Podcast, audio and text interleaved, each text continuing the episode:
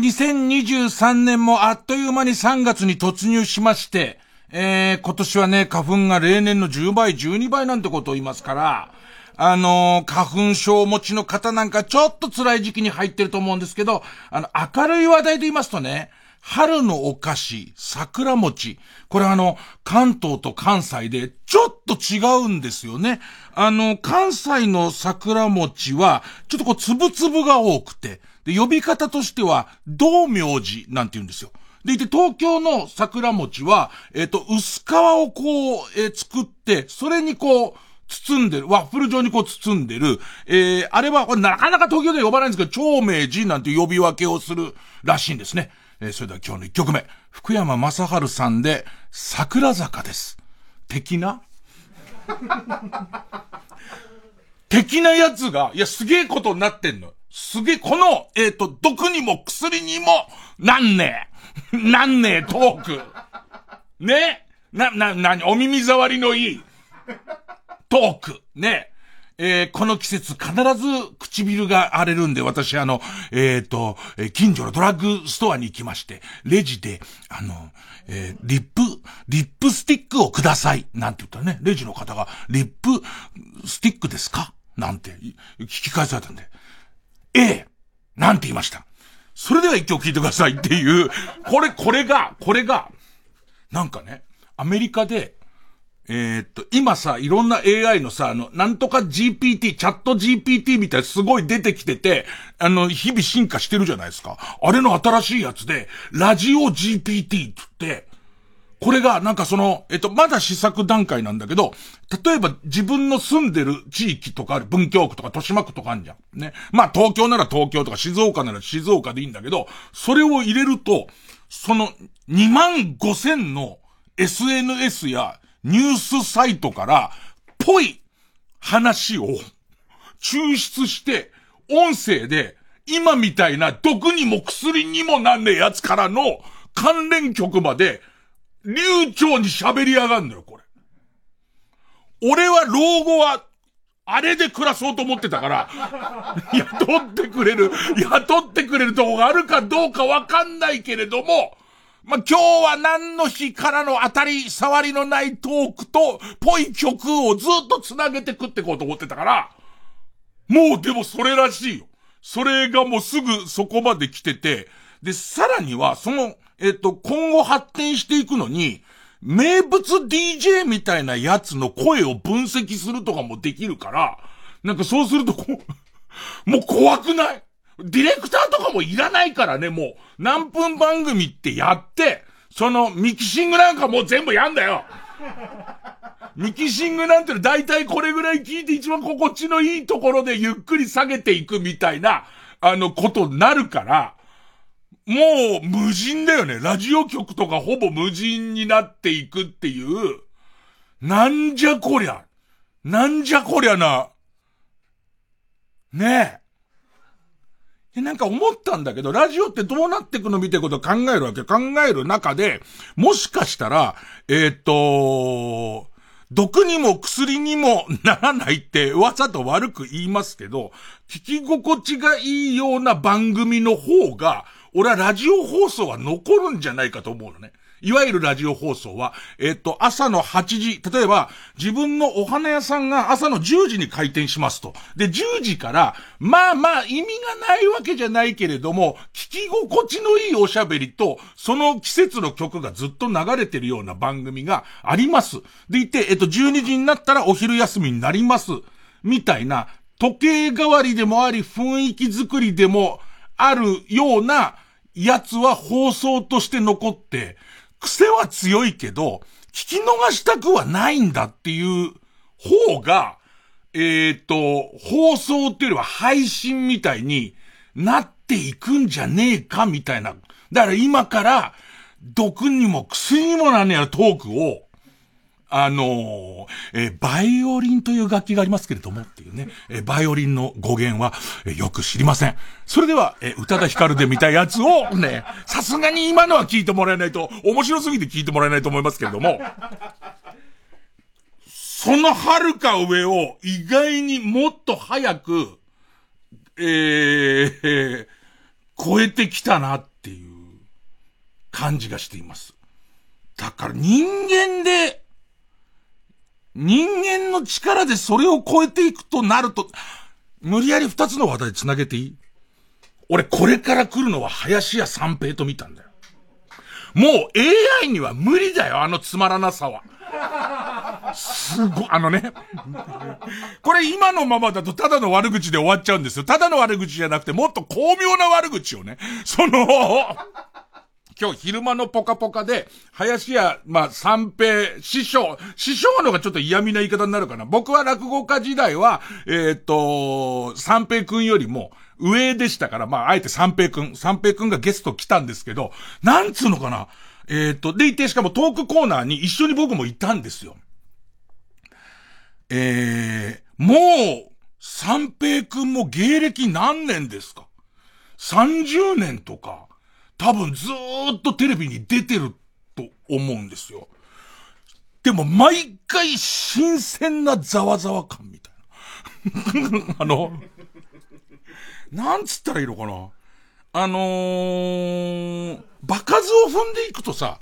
え、滑ってる人でも、その滑りの対応ができるようになったり、滑り芸として消化、消化していったりとか、するじゃんか。全全くね、えー、っと、30年前のあの時ぐらいざわざわする滑り方していくんだよね。なんか子供の話を今日トークで、え、っと、お子さんも大きくなってきたんですかって話からだと思うんだけど、三平くんが大きくなってきて、最近では、えっ、ー、と、謎々遊びなんかをしたりするんですよ。ね。で、この間も私が、えーと、一番早い電車は何だって聞いたら、なんて言ったと思います？なんて言ったと思います？普通でしたらね、望みとか言いますよ。ところがね、うちの子こう言ったんです。始発。これトークコーナーですよ。これね、トークコー、な、なんつ、なんて言ったらいいのか、このざわめき伝わります？なんかこう、途中で、その、うちの子なんて普通でしたら、その、望みとか言いますよねのあたりに、もう、え、あの手だれのハライチの二人が、これはどうするべきなんだろうっていう、で、で、最後その終わった、ね、えー、っと、言ったのが、始発でございます。ってなった時の、もう、お、俺が何とかしなきゃみたいな。ね、でいて、お昼の番組トークコーナーだから、つまんねえよ違うでしょ絶対違うでしょ絶対違うでしょつまんねえよは違う。で、あと、つまらないわけじゃないじゃん。絶妙に。絶妙につまんない。ねえねえ。なんか、あの、えー、っと、えー、っと、出来上がったネタ、組み込んでくんじゃねえよもう多分違うんだよね。で、結果、早くも親父を超えてるねっていう、どうですか？いや、自分もどうなのかわかんないんですけど、なんつったらいいの？あの感じ、あの、なんかでもね、これ本気で言ってるんだけど、もう安心感、どんなに滑っても安心して見れるっていう人とか、えー、安心して見れるっていう場がどんどん出来上がってるじゃないですか。で、辛辣なことを言えば、昨今のお笑い番組って、そのこう、芸人互助会みたいなものと、その、もう腕のある出慣れた人たちが、全部ちゃんとしたパッケージに収めることができるじゃん。それこそ、ハライチの二人が言ってくれたら、もう自由自在なのにもかかわらず、もう、な、なんだかわからない、手に負えない感じが、ずっとし続けんだよね。で、その、いろんな質問を、なんかそれ勝手にこっちが、えっ、ー、と、三平、林家林家三平師匠ってこんな、こんな感じっぽいっていうのを質問して、丸か×か出しながらトークしていくんだけど、えー、っと、基本的にはわざわざゲスト呼んで、そんなどうでもいいこと聞くのかよ、みたいなトーンで、あの、神田愛花さんが、えー、長財、財布を使ってるっぽい。で、これはもうすぐに、どうでもいいだろうつって終わるところなんだけど、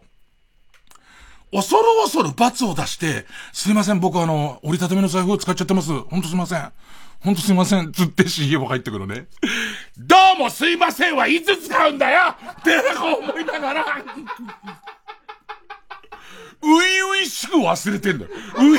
本当に、本当にういういしく忘れ、なんもこれ俺は逆に言うとね、ここで、林家三平の持っているこのドキドキを、僕がトークで全部話せるようなら、要するに僕がトークでパッケージができちゃうようだったら、売れる売れないじゃないんだよね。なんかその、林家三平の持ってる、こう、深い闇。何かこう、ものすごい深い闇っていうか、ずっと、ずっと慣れない感じとか、なんかね、嫌味とかじゃなくて、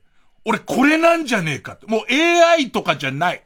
あの AI とか、やっぱりお笑いブーム長くなっちゃったから、みんながこう来たらこうなんだろうみたいなことを相当分かっちゃったと思うの。相当分かっちゃったから、心配になる人っていないの。どんな人が来ても。だけどね、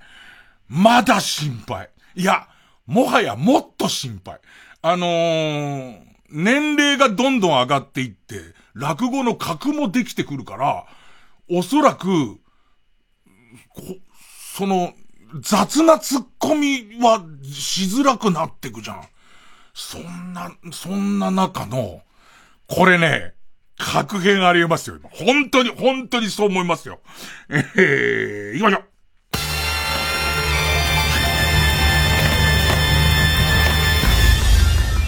月曜ジャンク、伊集院光る深夜のバカ力。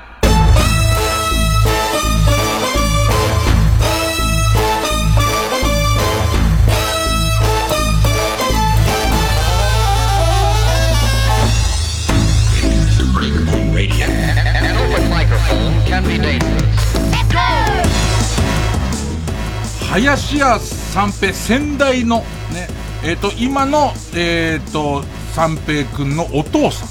先代の林家三平は、多分幼稚園ぐらいの時にちょっと見たみたいな感じで、いわゆるそのすごい全盛期みたいのを知らないんだけど、すごい、究極の滑り芸ともと違うのか。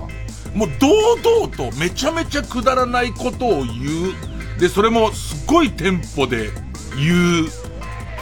とかの芸だから、途中までは似てると思うんだけど、なんだろうね。そ最後のところで、ドヤ顔はしてみたものの、あれみんなの反応がちょっと違うぞみたいな、おどっとした感じに入ると、どう言っていいのかわかんないでいて、あの、例えばね、増田岡田の岡田くんは、もうすべてを掌握した上で、ある意味、これを、これをまず食らえっていう形でめちゃめちゃ滑るやつ行くじゃん。でいて、その周りのこう反応をいっぱい見て、これは滑ります。ね、で、滑った上で反応を見て、数パターンやり方ありますっていう、ある意味、もう滑り芸の向こう側行ってる人じゃんか。それに対して、毎回受けると思って言ってんだよ。毎回、あの、100%受けるってなって、あの、受けなかったっていう反省の前に、お客さんどうしたんすかみたいな。その、どうし、どうしましたみたいな感じが、あれですよっていう、あの、普通はスピードが速い電車を言うだろうと思ったところを、こう、時間的に速く出る電車のことを、えっ、ー、と、うちの子が言ったって、れみたいな。これを、0コンマ何秒いく、あの時のこう、ざわめきっていう、こう、こっちのこう、ザザ、ザザザザっていう、あの感じ、あの感じなんですよね。俺ね、多分お弟子さん一人いるんじゃない？ウィキペディアかなんかで見たら、お弟子さんいるっぽいんだけど、お弟子さんとの絡みすげえ見たいんだよ。どんな感じになってんのか。すげえ、すげえな。なんかさ、誰かゲストに呼んで喋れば？俺は嫌だ、俺は、ね誰かゲストに呼んでたっぷり喋るといいよ。えー、曲いきますか。えー、青い春のエチュード、フューチャリング、長屋春子、えー、東京スカパラダイスオーケストラ。青い春は恋の始まり、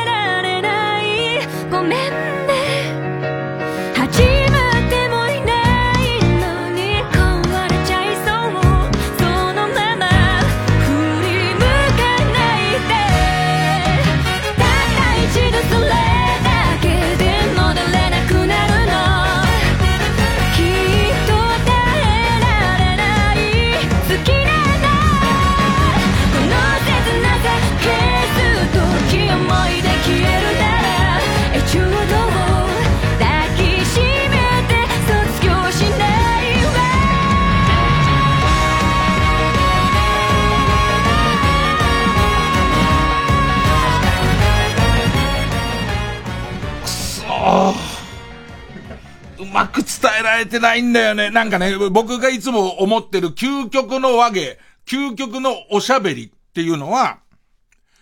でも怖い話を、前ここでも話したことあるんだけど、僕はその、こういう人の心の動きってこうなるし、えー、っと、ということはここでこういうことをちゃんと振っておかないとここで落ちないみたいなことを、いろいろ考えながら怖い話を作る。ね。だけれども、えー、っと、口下手で、えー、そういう計算が上手にできない人が、する怖い話の中で、そういう人は滅多に怖がらせることはできないんだけど、時たまこう、その、こっちの想像力も含めてバチッとあった時に、これはね、もうね、あのー、えー、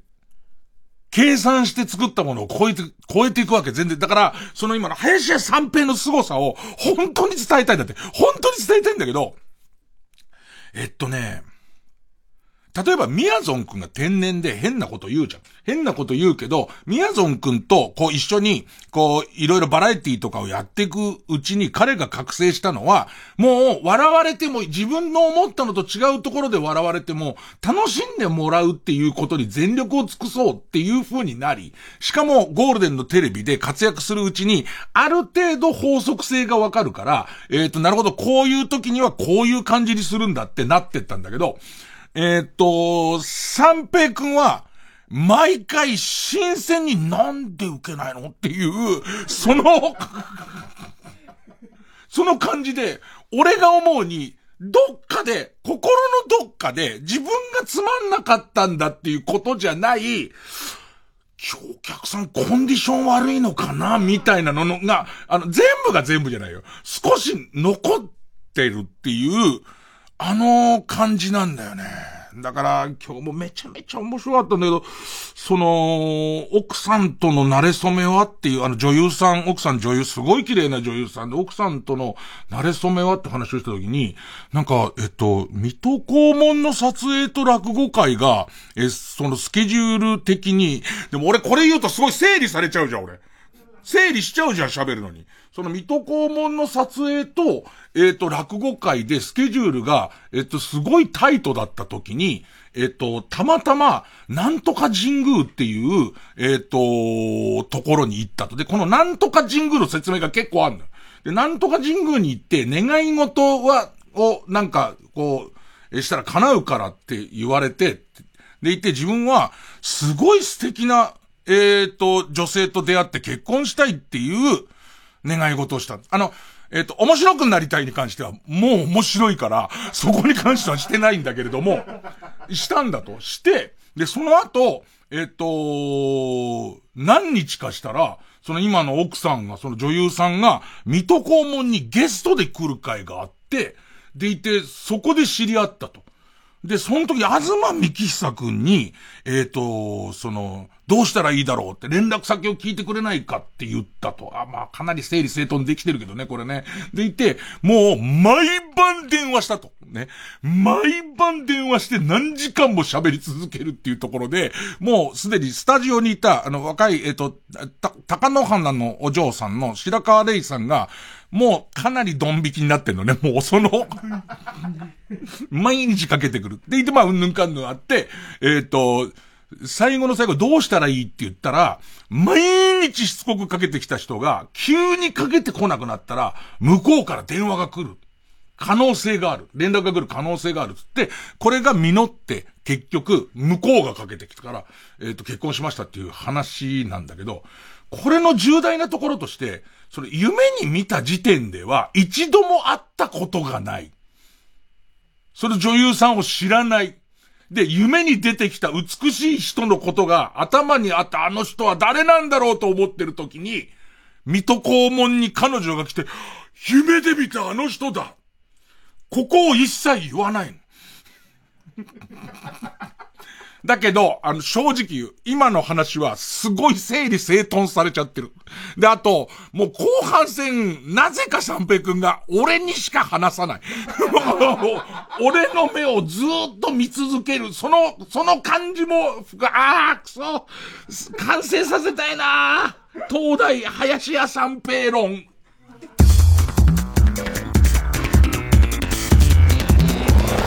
ジャンク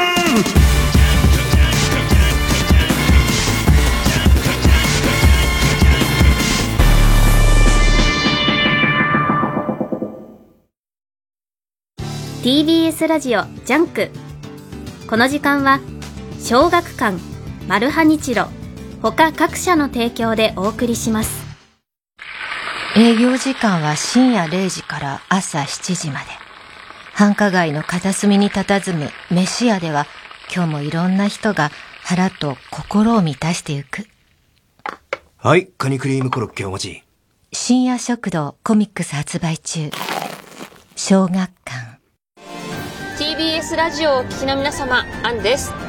承継の地ブルターニュ店でアンバサダーを務めさせていただきます。音声ガイドも担当させていただきます。私と一緒にブルターニュの各地を名画とともに旅してみませんか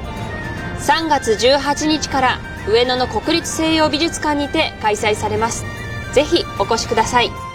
TBS ラジオ公演「承継の地ブルターニュ展」は現在チケット販売中です。モネやゴーガン黒田清輝らの作品およそ160点が一堂に展示されます。詳しくは TBS ブルターニュ展で検索。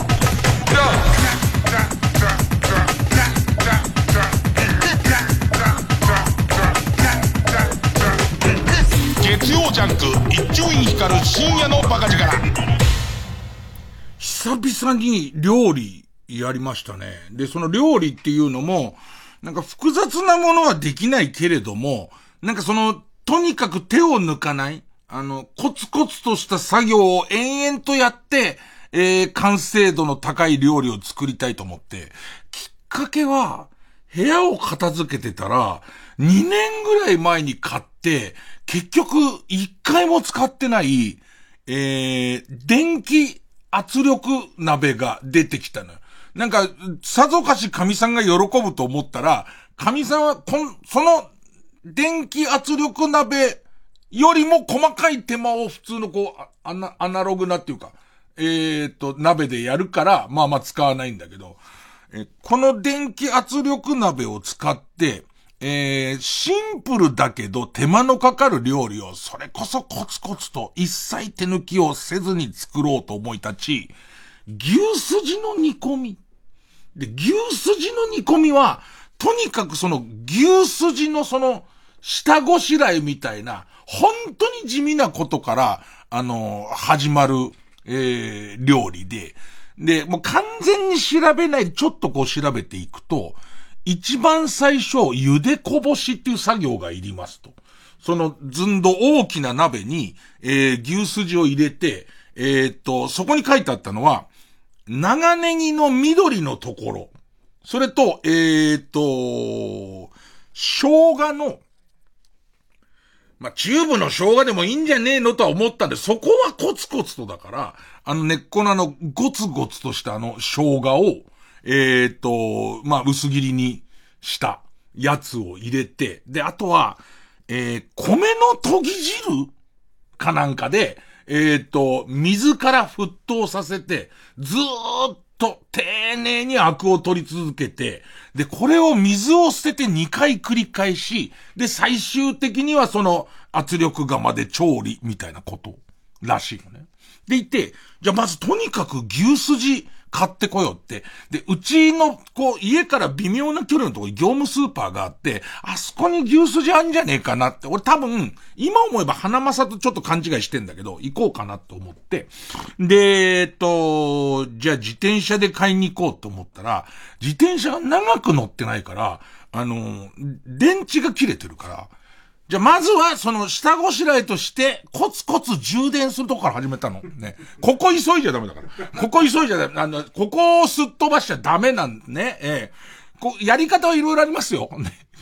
GO でタクシーを呼んでいくって手もありますけども、これはもうコツコツやることなんで、えっ、ー、と、電、電池、全部で6メモリのうち3メモリぐらいになるのに、1時間半、2時間ぐらいかかるのか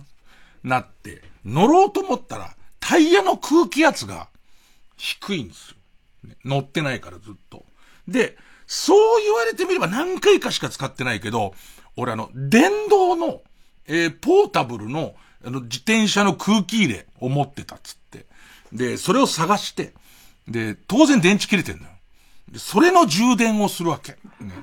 で、手動のポンプもあるんだけど、それじゃあ、その、もう、料理を手抜きすることになるから。もうちゃんと探して1から充電して、もうコツコツとやって、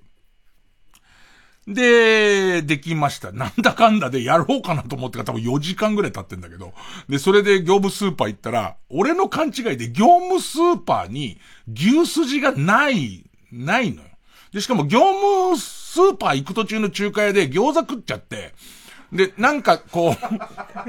お腹が空いてないから、あんまりその、や別にだって餃子食べたって出来上がるまでまだ時間かかりますから、から全然いいんですけど、なんかこう熱意みたいななくなっちゃって、もう今日はいいかってなって、だけど家帰って、ネットで調べて、こうなったら究極的なやつ作ってやろうと思って、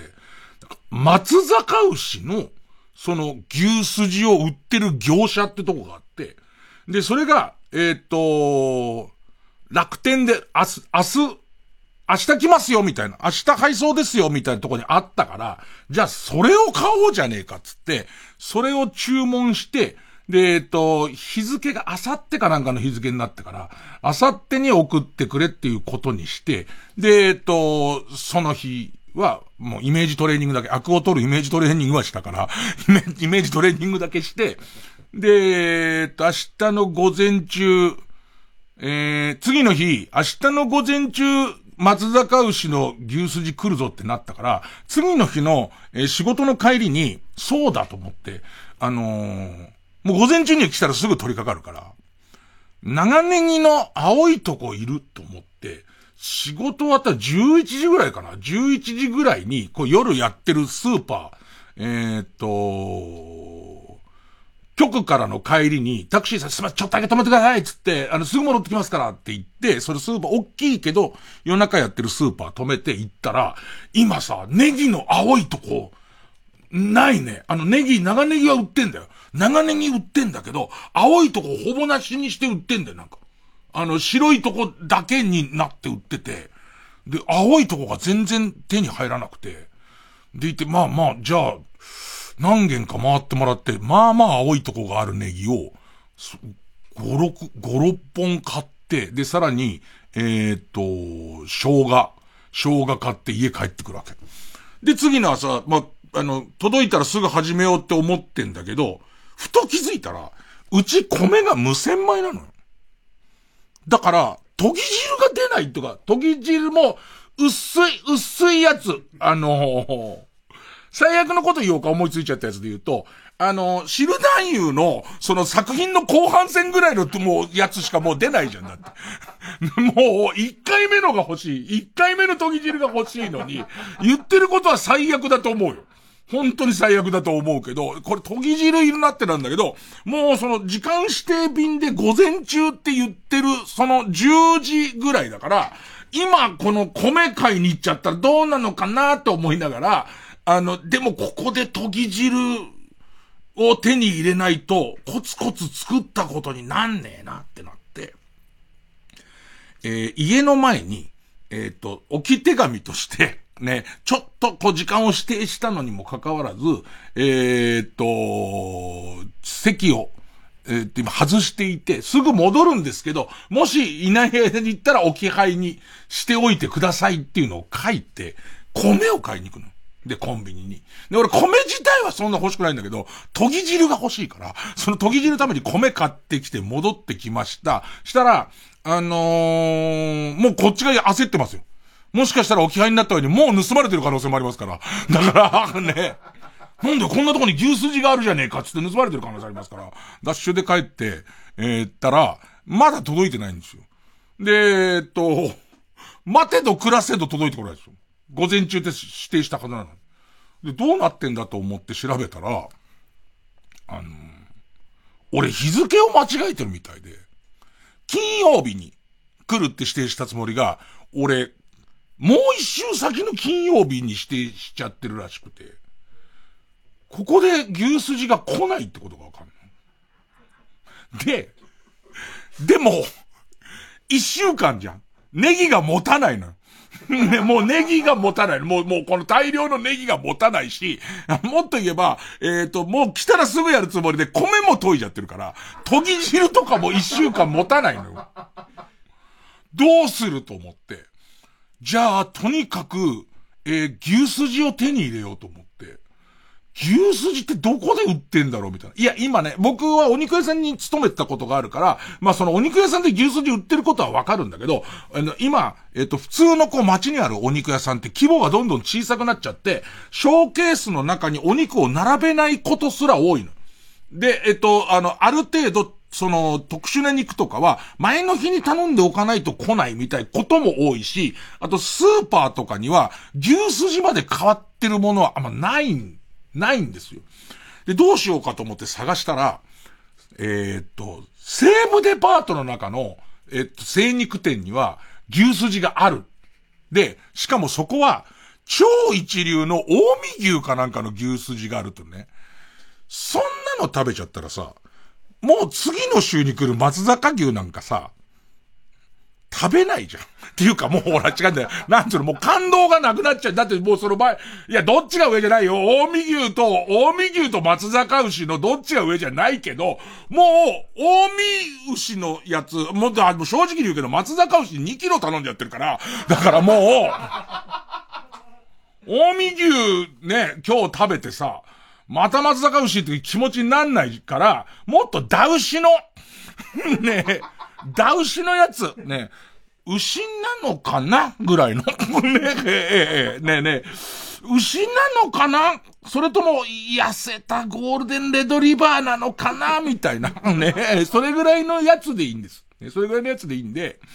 ダウシのやつどっかねえかなと思うんだけど、やっぱちゃんとその、常、常時、牛すじぐらいまで全部置いてるようなところは、すごいいい国産和牛とかの専門店ばっかりなのよ。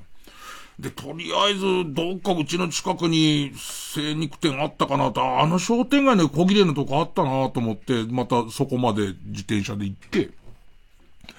ほいで、行ったらさ、案の定あんまさ、ショーウィンドウに物が並んでないの。言ったら出します。鮮度が落ちるから、言ったら出しますぐらいのやつなんだけど、なんか、こう、ちょっと急にまた例の怖い感じになっちゃってさ、その、えー、っと、すいません、あの、牛すじやりますか？って。今日言って今日ですか？みたいな。牛すじですよね。牛すじなんてそんな常時置いてる店あります？みたいなことになっちゃった時に、な、もう、ダメだってなっちゃう。そん、そんなこと言ったら、もう、いや、あの、言って、恥かいちゃったらもう、家から近い分だけ二度と行けないと思ってさ、ちょ、どうしようかな、なんつって。ね。餃子の皮なんか見たりとかしてさ、してたらさ、横からおばさんが入ってきて、先いいですか？みたいなこと言って入ってったおばさんがさ、救世主でさ、すいません、牛すじ、あのー、500を2つください、つって。出た、出た、つって。あんじゃん。それ奥で、あいつって奥の冷蔵庫開けてか、あんじゃん、常時牛すじ。しかも、500で1袋の単位で売ってるっていうことまで分かったから、じゃあこのままの流れで俺はちゃんとあの時素直にいきなり聞けばよかったんだなと思って、でいて、じゃあこの後牛すじをどういう風にするのがいいのか、プロのお肉屋さんに聞いたりとかもできんなと思ったら、このおばさんが、その、い、いわゆるお肉屋さんと喋りながら、最終的に、もうね、ワンちゃんが牛すじじゃなきゃダメっていう話をずっと始めるわけ。犬、犬と、犬に食べささせるって話をすげえ始めて、で、しかも、どう、どう、犬に食べさせるのにどうしたらいいみたいな話を聞いたら、犬なんかも適当、牛すじなんか犬大好きだ適当でいいみたいな話をこうやって始まっちゃって、なんか今更こう、人が食べる場合はどうすればいいですかっていうのはあんま聞けなくなり。で、牛すじ買ってきて、で、結局そこで買ってきて、で、こう、その、に、煮こぼしたりするんだけど、あの、そこですごい大きな疑問が湧いてきたんだけど、アクって何？肉似てるとさ、別に鍋でも何でもさ、アクすごい出てくるじゃん、なんか。で、アクは取りましょう、アクは取りましょうって言うじゃん。あいつは何なの？あの、ずっと出てくるけど。で、ずっと出てくる上に、その、えっと、自分がそのチラッと見た作り方では、水から、えぐつぐつ沸騰するまでやると、沸騰したらこうアクが出てくるから、そのアクをこうやって取ってペッ、ペッて捨ててくじゃんか。でもさ、今まで自分たちがその学んできたことは、水から牛のああいうこう骨周りみたいなものを煮ると、そのスープが出るっていうことだと思うのね。スープ作るときって、それ、出汁が出ないようにするには、えー、っと、熱湯にいきなり、えー、牛骨を入れる。だけど、スープ取るときは、水からゆっくりやるじゃんか。で、そうするとさ、今この捨てる水とアクの中にさ、旨味とか全部出てんじゃねえの？みたいな。で、そう言ってる間にもアクはすごい出てくるんで、延々とアクを取り、それでその、もう一回捨てて茹で直してくださいって言ってる、その、その、お湯を飲むと、それなりにうまいのよ。それ生姜も効いてて、ネギも効いてて。でもなぁ、みたいな。でもこれは捨てろっつってっかなぁ、なんつって。一回捨ててもう一回やって、もうアクは出ませんぐらいになって、で、いよいよ、電気圧力鍋に入れるんだけど、これそもそもね、飲み屋とかで出てくる、あの割とこってりとした、えっ、ー、と、こう、なんと、味の濃い、えっ、ー、と、牛すじ煮が食べたいんじゃないの？おでんに入ってるみたいな、その、味の薄い、えー、刻みのネギと、えー、ちょっとからしみたいなで食べる、で、プルプルの、えー、やつが食べたくて始めてて、実はその買い物の途中に、高級料亭のおでん出しの素みたいの買ってんの。ね。だけど、これ食っちゃうと、もう松坂の時に、なんていうの？ないじゃん。ないじゃん。だからその食い方はしちゃダメなわけ。で、あの、もっと雑でここはいいやと思って、あの、ドンキホーテのさ、あの、買った変なあの、出し子。出し子と、あと見たらなんかカレー塩みたいになったから、ここは雑、要するに、これプレなんだから、ここはできること分かったんだから、このダウシの、その似たやつは、そんなにその、松坂の時の味にしちゃったら、もう松坂2キロくんだから。あとね、結構なもんだよ、1キロでも。その似た1キロ。ほいで結局、その、圧力鍋で煮たやつを出して、そのカレー塩と、あのだし粉かけて食ったんだけど、腰抜けるほどうまい。もううまくてさ、1キロのさ、その筋に、ほぼほぼ1日全部食べちゃってさ、もう筋なんか見たくもない。今週の金曜日にはさ、嫌がらせのように2キロ松坂届くけど、一切食べたくない。もう。俺の一生分の牛すじは食べたか。月曜ちゃんあとなんかそのおでんの出汁、カレー塩とドンキの粉がこの世で一番うまい。あと松坂よりはダウシがうまい。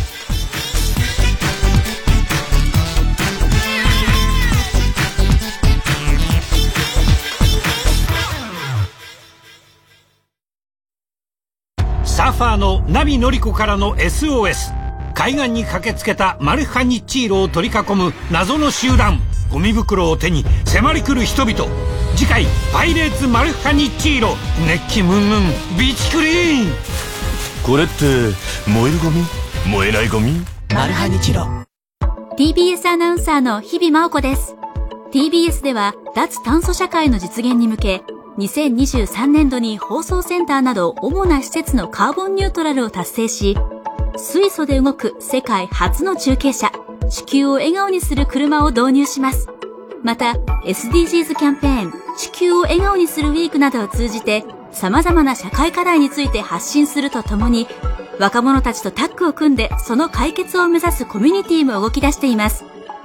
私たちと一緒に小さな一歩から始めてみませんか？詳しくは TBS サステナビリティで検索してください。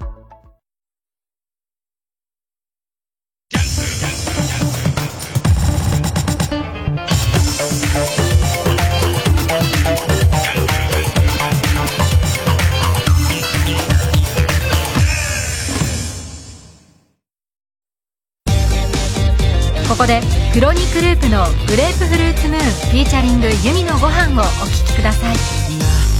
なななんかで入れる恋をしている。しし知らないふりして適当に答えないで。ねえねえなんかさやっぱまだまだ足りなくない？あれ困らせちゃっていや困らせていた。もっとヘラちょっと笑わないいやさがさえばっちゃえ。待ってた夜はこれからトレードバックレードバックのギリギリだからいたずらみたい君に差し上げたいみたいけ何もい。らないなんて思っちゃうくらい今君が恋しいの寂しい。夜を埋めてあげたよ。すぐに飛んでくよ甘に姉様っていて。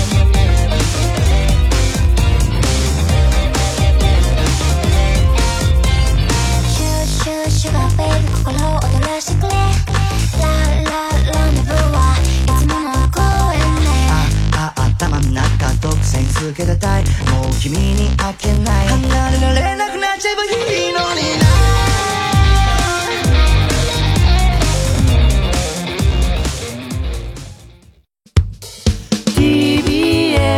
ラジオ905954月曜ジャンク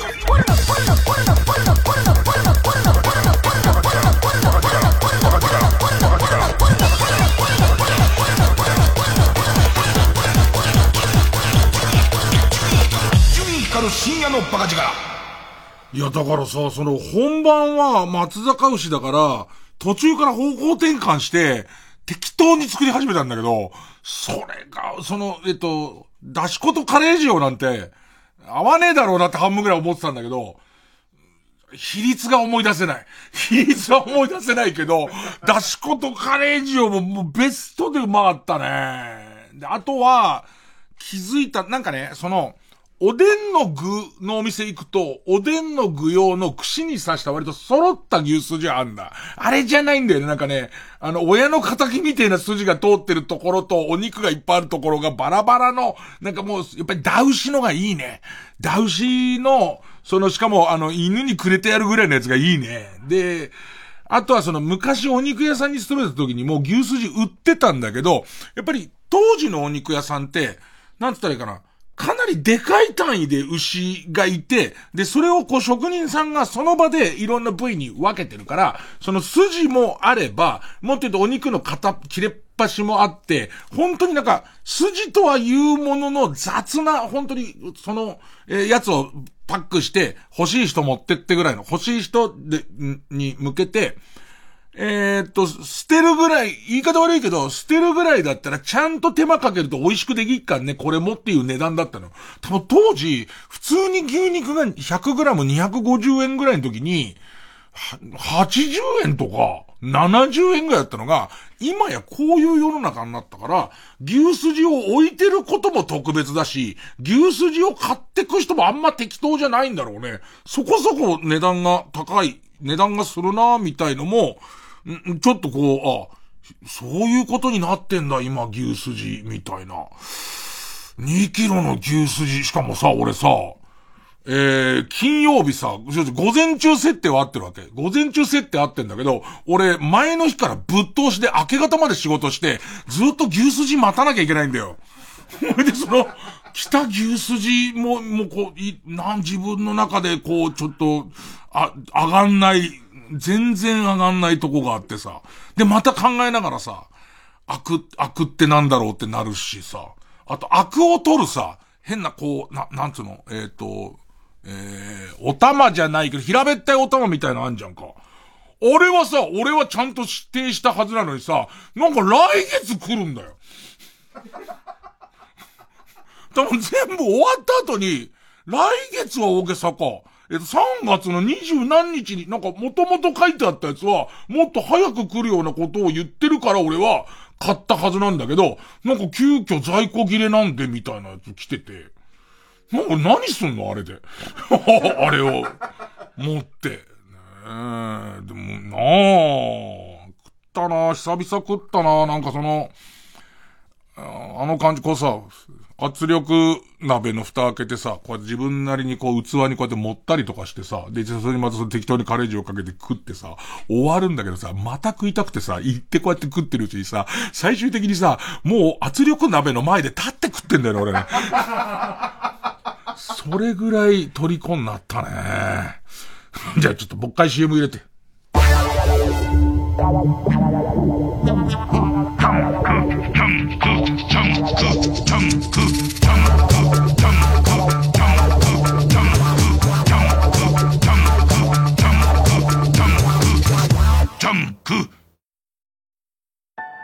順調な人生がいいとは限らない。ちょっとだけ進んだり、たまに大きく進んだり、来た道を少し戻ったり、一回立ち止まって休んだり、振り出しに戻ったり。その方が人生は面白い。さらば青春の光単独ライブすごろく5月16日から開催。詳しくは TBS ラジオイベントページをご覧ください。東京から全国6都市へ。一つずつ駒を進めます。TBS ラジオ公演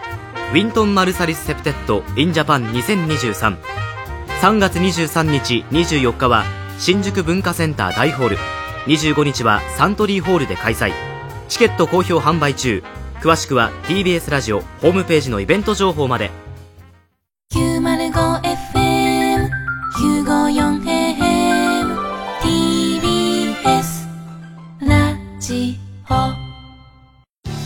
TBS ラジオジャンク。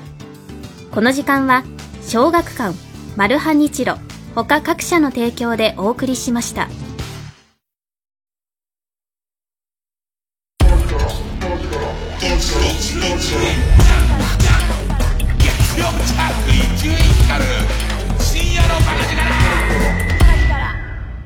先週もちょっと言ったさ、PSVR2 なんだけどさ、もうソニーが満を持して出した新製品でさ、8万ぐらいしたんだよ。にもかかわらず、うーん、飽きたかな違うんだよ。えっと、今後には期待してるの。今後出るソフトウェアには期待してるんだけど、やっぱりこう、先週も言った通り、俺、そもそも、例えばさ、Wii の時にさ、ゼルダなんだけど、実際にこう剣を振ったみたいにするやつとかさ、あとドラクエのなんかソードの形してさ、こういろんなやつ剣振って倒すやつあんじゃん。振りたくないんだよね。別に。え、ゲーム、子供ならわかるけど、俺大人になってゲームの中で、こう、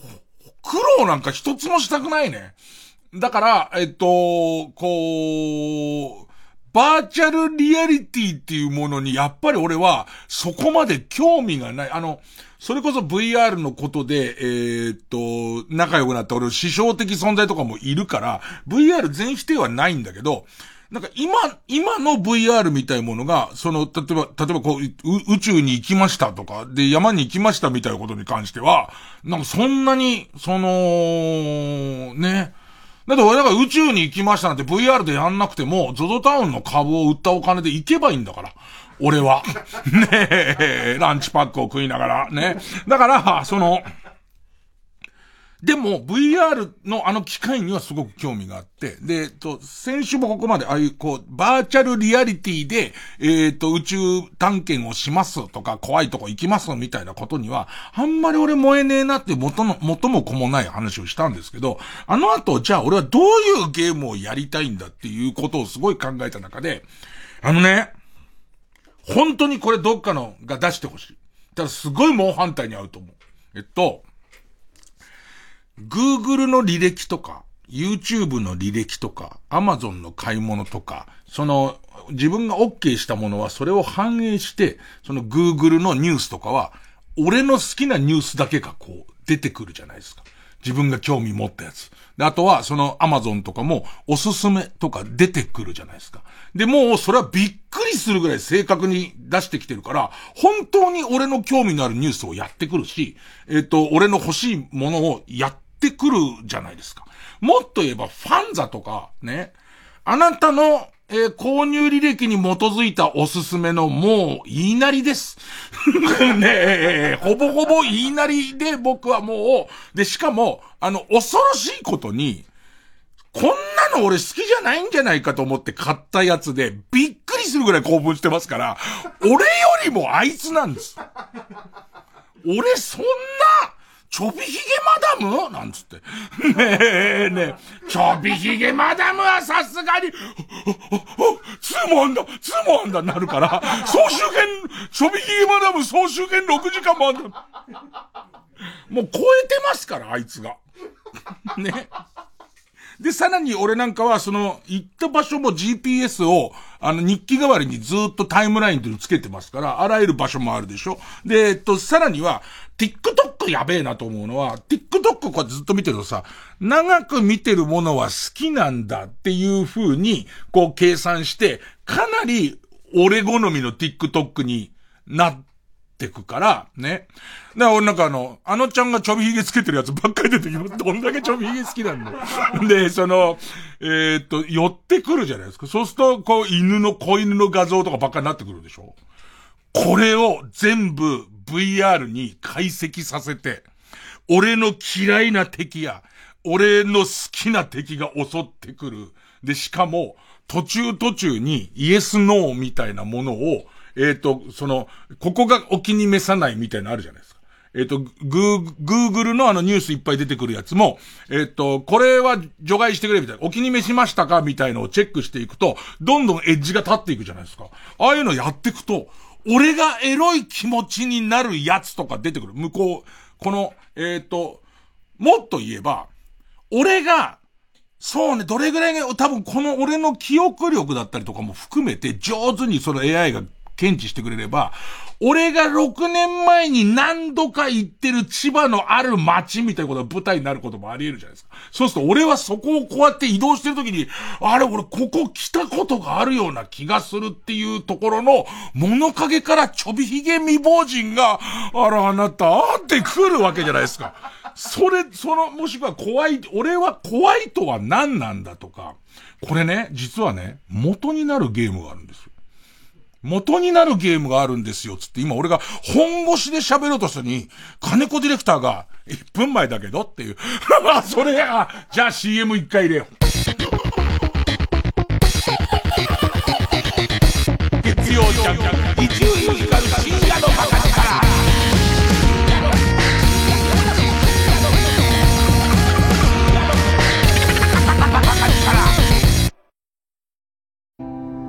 牧田スポーツです。芸人になって25周年。今年も単独ライブ音ネタ6を開催します。普段テレビじゃ見れないような濃い音楽ネタをお届けします。TBS ラジオ公演、音ネタ6。4月21日金曜午後6時半、草月ホールで開催します。チケットは全席指定、税込み7000円。各プレイガイドで販売中です。詳しくは050-5211-6077ホットスタッフプロモーションまでお問い合わせください。音楽とシャレ、毒とウィット、大人の笑いか？それともただの愉快な老人の愚痴か？お楽しみに！TBS ラジオ公演桂文鎮大東京独演会。4月28日金曜日から30日日曜日の3日間国立劇場小劇場で開催。お客様の声で演目が決まる大好評リクエスト寄せを今年も行います。日替わりで登場するゲストにもぜひご期待ください。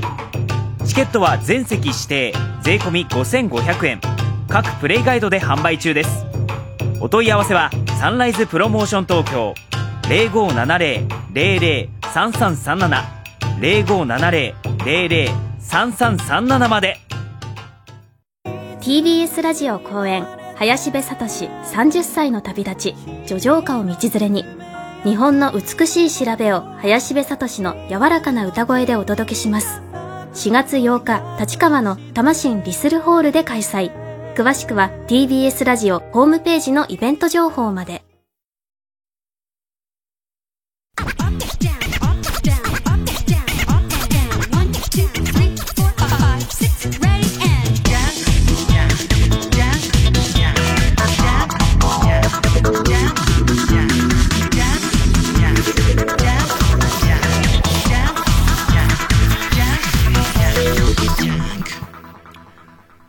今言ってたデタラメなゲームは、俺からしてはデタラメじゃなくて、本当に欲しいんだけど、本当にやりたいんだけど、いろんな問題は、まあ、あろうかと思うけど、これの源流になる、まあ、ゲームっていうかが、大きくは一つ。で、えっ、と、まあ、いくつかの、こう、発想の元になっていることがあって、それをお前、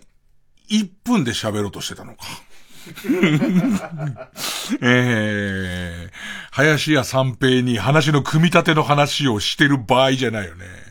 もうもう時報もね、もうすぐなるから大丈夫ね。えっと、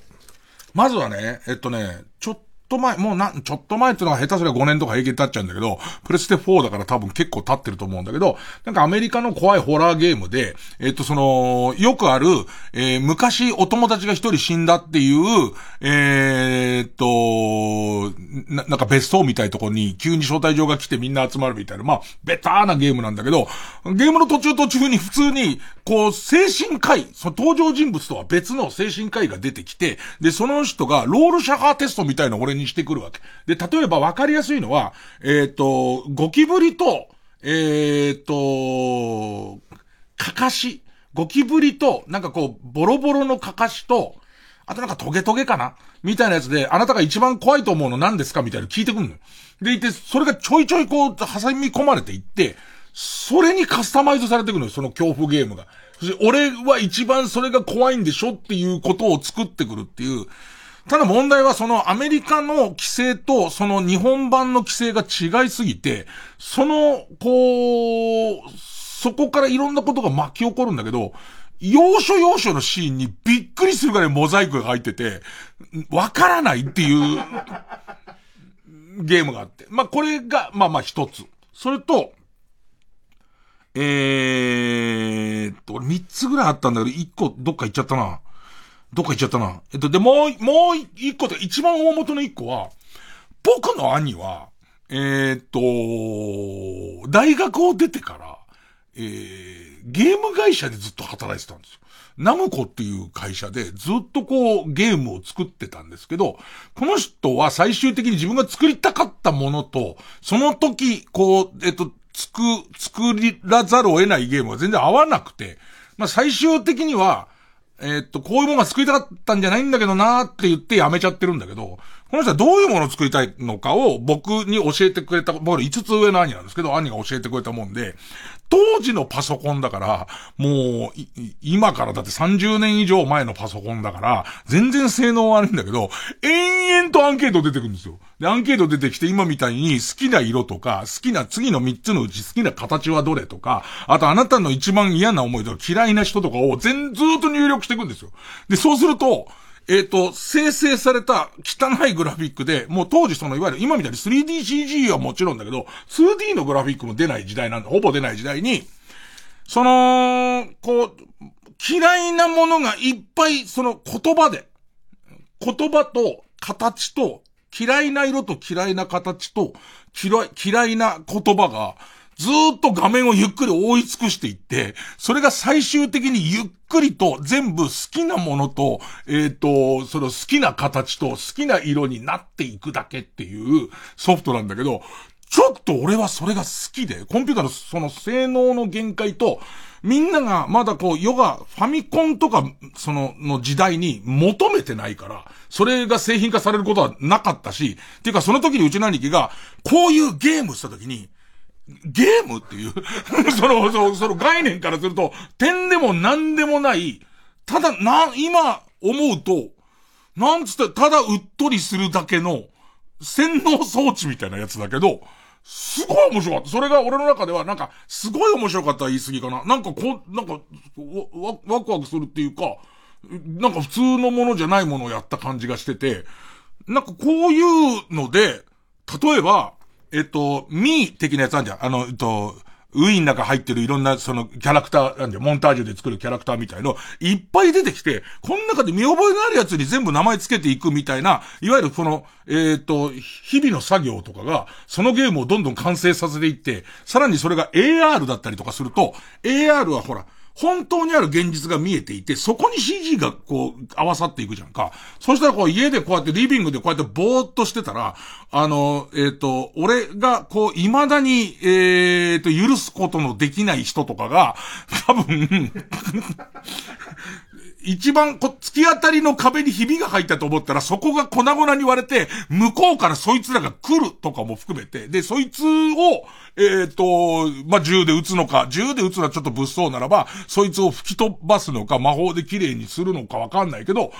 な、なんつうのかな。そういうのやりたい。あの、別に、その、宇宙ステーション、ま、より宇宙ステーションが綺麗になりましたとか、えっ、ー、と、その、本当に殴って敵を倒していきますよとか、そういうんじゃなくて、何か俺の価値観が少し揺らぐような、もしくはその、他のことでは一切、え経験できないような、なんかこう、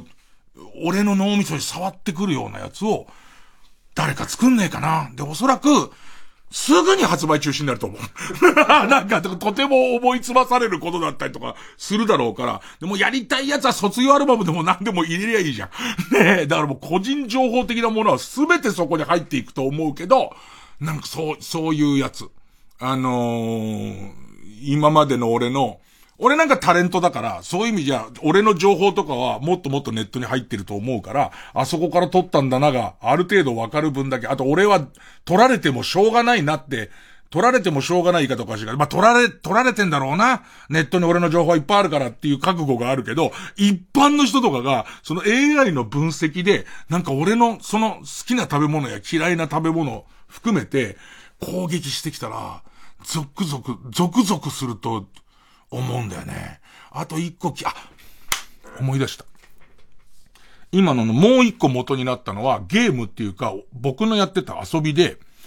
オリンパスからアイトレックって言ったかな。初めて、サングラス型の、い、いわゆるこう、ゴーグル型の、メガネ型の、あのー、テレビが出た時に、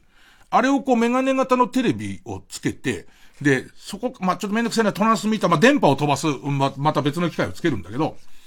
それの入力をビデオカメラでするのね。で、ビデオカメラをしてて、で、当時一緒に遊んでた、その友達とかと、まあ俺こうやって、その正座するじゃん。正座して、それつけてる、そのつけたまま正座してたら、その僕の向いてる方を、僕の向いてる方に向けて、ビデオカメラをこうやって撮って、その映像を俺の目の、に映していくと、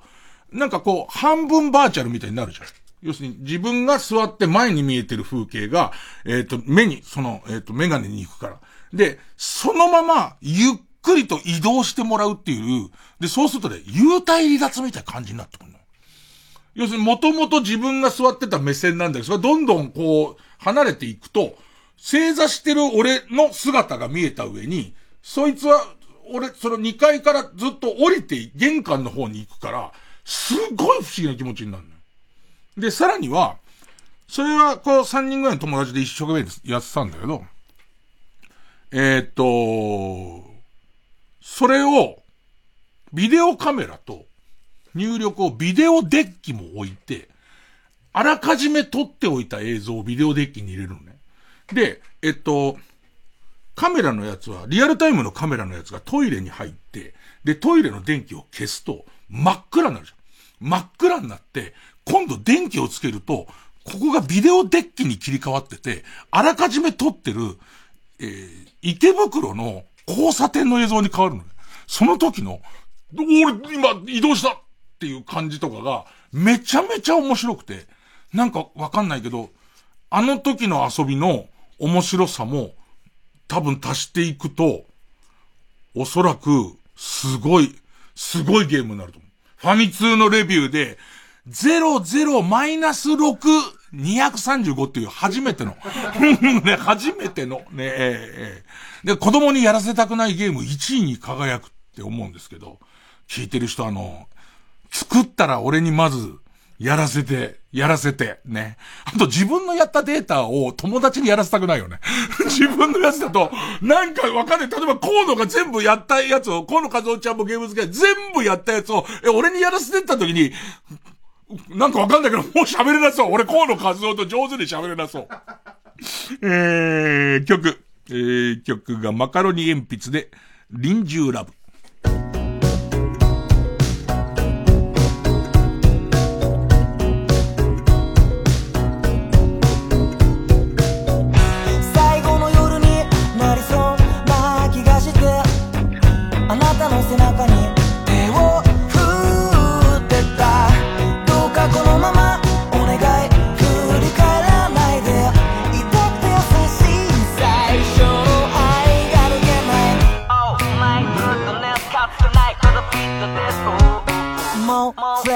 られないそんな日何度もあなたの名前を届かない声でも呼びたい。まだ死ねない。抱き合って感じたい。愛していたんだよって今さら遅い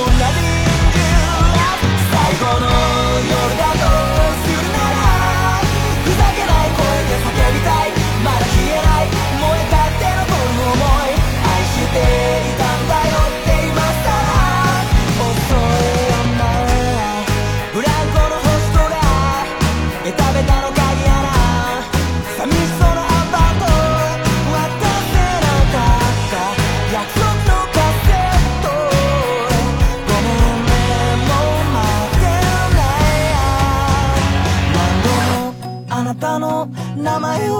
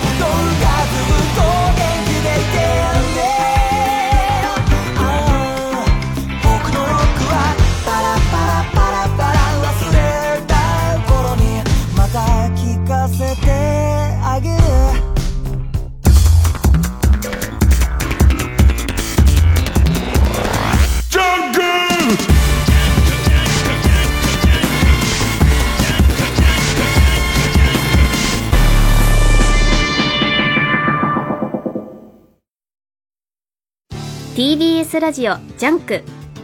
この時間は小学館マルハニチロ他各社の提供でお送りします。アートコミックの金字塔ギャラリーフェイク1年ぶりの新刊発売。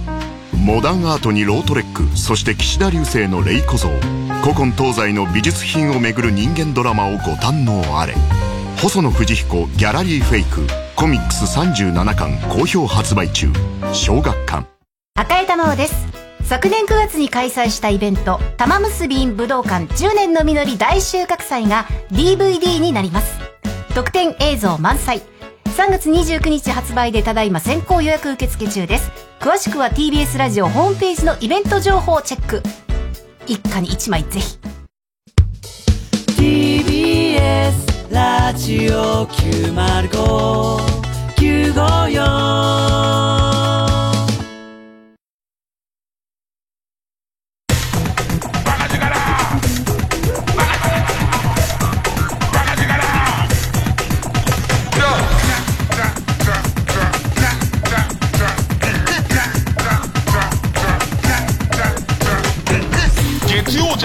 一丁院光る深夜のバカ力。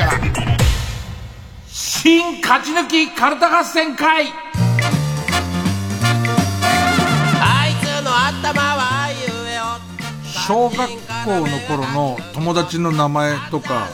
えー、と自分に嫌なことしてきた人の名前とかもさそのアンケートで入れとくとさネットの中から今のそいつの写真とか探してくるぜ。でそうするとさなんかたま急にさうちのそのテレビの中からさ機関車がこっち向かってきてさで危ねっつって避けてみたらさ客席全部そういう奴らなの、全部。その、うわあなんか見たことあるやつがいっぱいいるみたいなこととかも、で、ちょっと変わった名前だったら、入れられるし、まあちょっとその、前に座ってる河野和夫だとちょっとあれすぎるけれども、そっかあと俺の本名の田中健とかだとやり、ちょっとみ難しいけど、ちょっと変わった名前だったら、それの候補に上がってくる写真、写真の人物、50人ぐらいがスクランブル交差点の向こうから歩いてる時に一人いるわけじゃん、絶対。あれ？ってなるじゃん。もうすごい、すごい、俺自分でもこれ面白そうだと思って喋ってねえな。怖えな、やっぱ、やっぱ怖えな、このゲーム。さあ、えー、勝ち抜きカルタ合戦会です。えー、このコーナー毎回2つのテーマのカルタが戦って生放送で番組を聞いている皆さんからのメール投票で紹介を決めます。途中ペット飼ったことありますか？なんつって。でいて犬？なんてやって、犬種は？なんてやってくると、うちで言えば黒のミニチュアダックスフンドが、ある時俺にすごい勢いで襲いかかってくるわけじゃん。で、こいつを倒さ、南京くんを、南京くんを倒さないと先行けなかったりするじゃんか。心壊れちゃうよ。ねえ。えーっと、まあまあ、最終的には2つのテーマのカルタが戦って生放送で番組を聞いている皆さんからのメール投票で勝敗を決めます。で、対戦するのは前の週に勝ち抜いてきたカルタと、現在たくさんのテーマを同時に募集している予選ブロックの中で一番盛り上がっているチャレンジャーのカルタです。えー、勝つごとにあ行、家行、作業と進んでいって負けると、その文字で予選ブロックに戻ります。和行を勝ち抜けばカルタは完成ということでゴールになります。同じ文字で3連敗するとテーマは消滅です。さあ、えー今日の対戦カードは、まず、えー勝ち抜き中。すご、無傷の6連勝なんだ。赤さたなは、ほんとだ、すげえ。えー、7週目です。ただただカレーに関することがテーマのみんな大好きカレーライスカルタ、えー、魔行です。えー対する予選ブロックから登場のカルタはゲームに関する懐かしくてあれな思い出を集めようというテーマの裏ゲームカタログカルタ。えー、デビュー戦勝てなかったんで今週もあ行です。それじゃこちらからいきます。みんな大好きカレーライスカルタ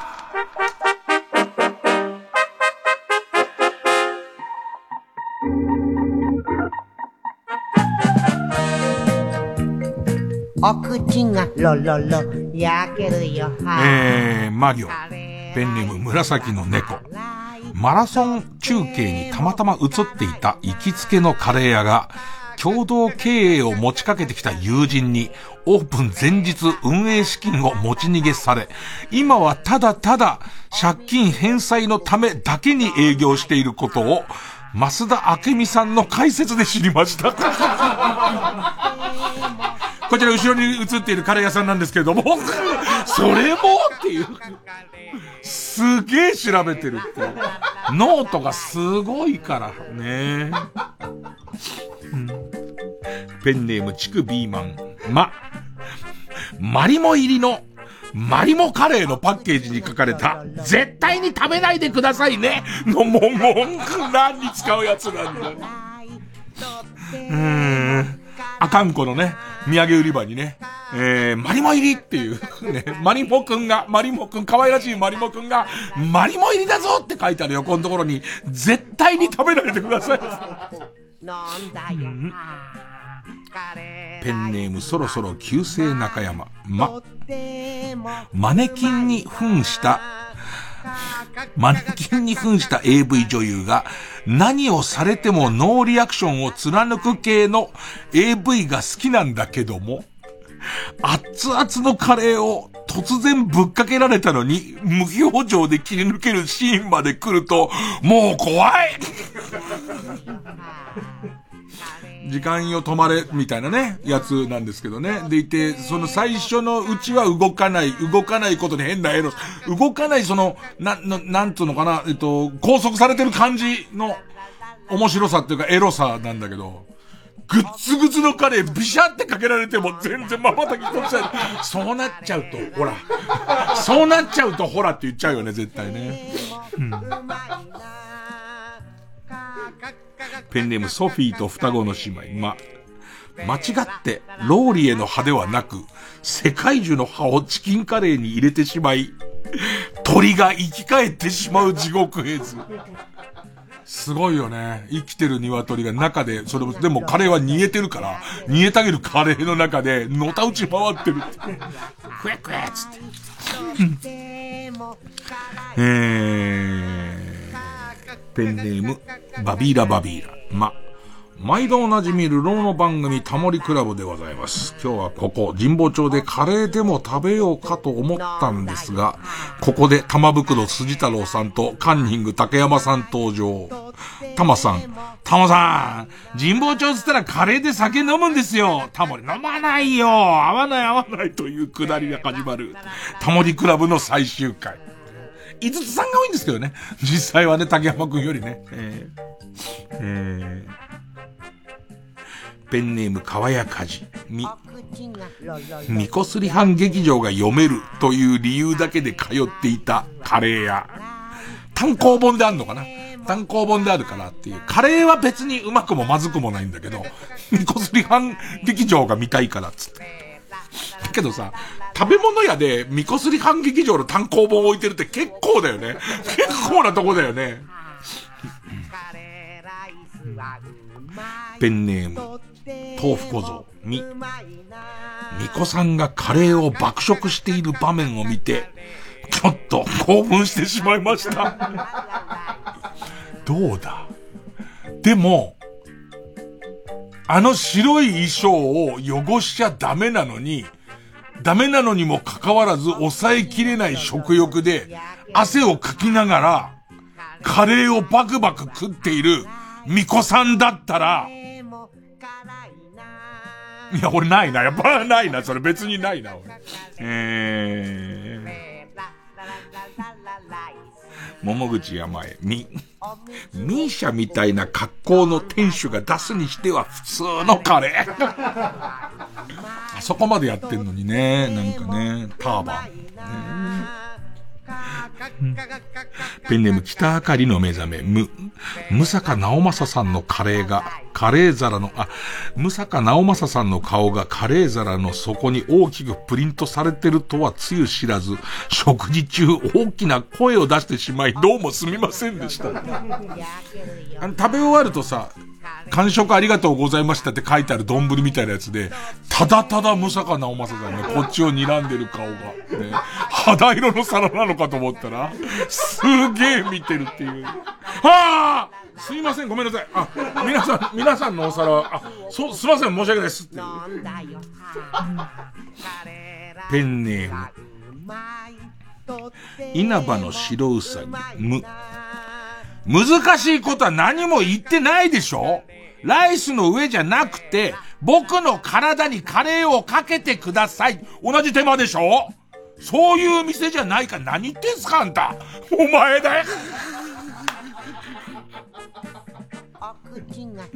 みんな並んでるとこでね、一人。直接、お玉でかける、ご飯の上にかけるのをここに、あんた時給で働いてんだろいいだろ俺がいいっつってんだから。あんた何わけのわかんないこと言ってんだお前だよ。お前が一番わけわかんないこと言ってんだよ。うん、いいな、カレーな。舘ひろし。ペンネーム舘ひろし。目。メルルが作ったカレーを食べている男が、この世の中にいるんだと思うと、尿道、フリスク、電極、オナニーも手につかない何をやってんだよ、お前も。ブラックドラゴンズも、桃のピューレとか入れてるのにまずいの。桃のピューレ入れてるのに、ま、マンゴーチャッツネ入れてるのにまずいんだ、みたいな。いや、でもね、得てしてそうなのよ。あの、まずいカレーの原因っていうのはね、こういうことなのよ。あの、だって、ボンカレーすげえうめえんだから。ボンカレーすげえうめえのにまずくなるっていうことは、桃の、桃のピューレが悪さをしてるに決まってるんだよ。あと、ビターのチョコね。ビターのチョコがね、もう悪さしてると思うんだよ。ペンネーム大自然守る。も、モグラの穴ぼこに熱々のカレーを流し込んであげたのに、いつまで経っても恩返しに来やしないだ。もう見たくないね、奥が。奥がどうなってるか見たくないよね、絶対ね。ラスト、今日はお肉の特売。も、もえもえキュンキュン、もえもえキュンキュン、カレーさん、カレーさん、おいしく、おいしく、おいしくなれ。むしろまずくなるからやめてくれよ、おふくろ。なんか覚えちゃったな、おふくろ。おふくろなんか覚えちゃったんだろうな。か、なんかたまに、あの、家を出るとそういうお店に行ってるっていうことを知って、喜ばせようとしてやってんのかな。うん、まさかの逆効果っていうね。美味しくなーれって言えば言うほどまずくなるっていうね。さあ、えー、対するはこちら。裏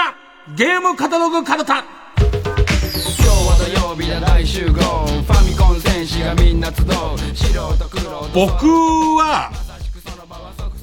僕は兄はそうやってそのプロでゲーム作る人だからなんかそのゲームを競うとかあんまやってないんですけどそれこそこの前で笑ってる河野和夫なんかは年の離れた兄貴がいてなんでちょっとこうグッとくるやつ多そうなんですけどペンネームくしゃみ。あ兄が作成したパワプロのサクセス選手を消してしまい、全く同じ能力の選手を再作成された思い出を、記憶を思い出しました。なんかお兄、お兄さん、お兄さんがもう主導権握ってる、こうファミコンとかをやらせてもらうみたいな。えー、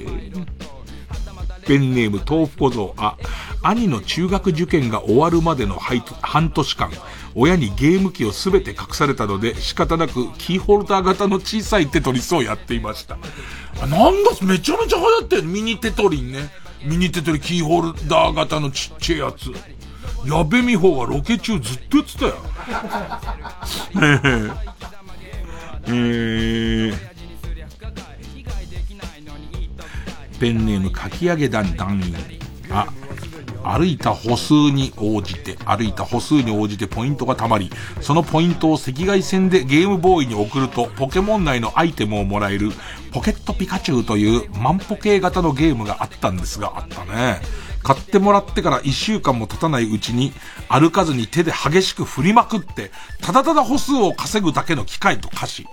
あの時鍛えた動きが今の私のオナニーに活かされているのです。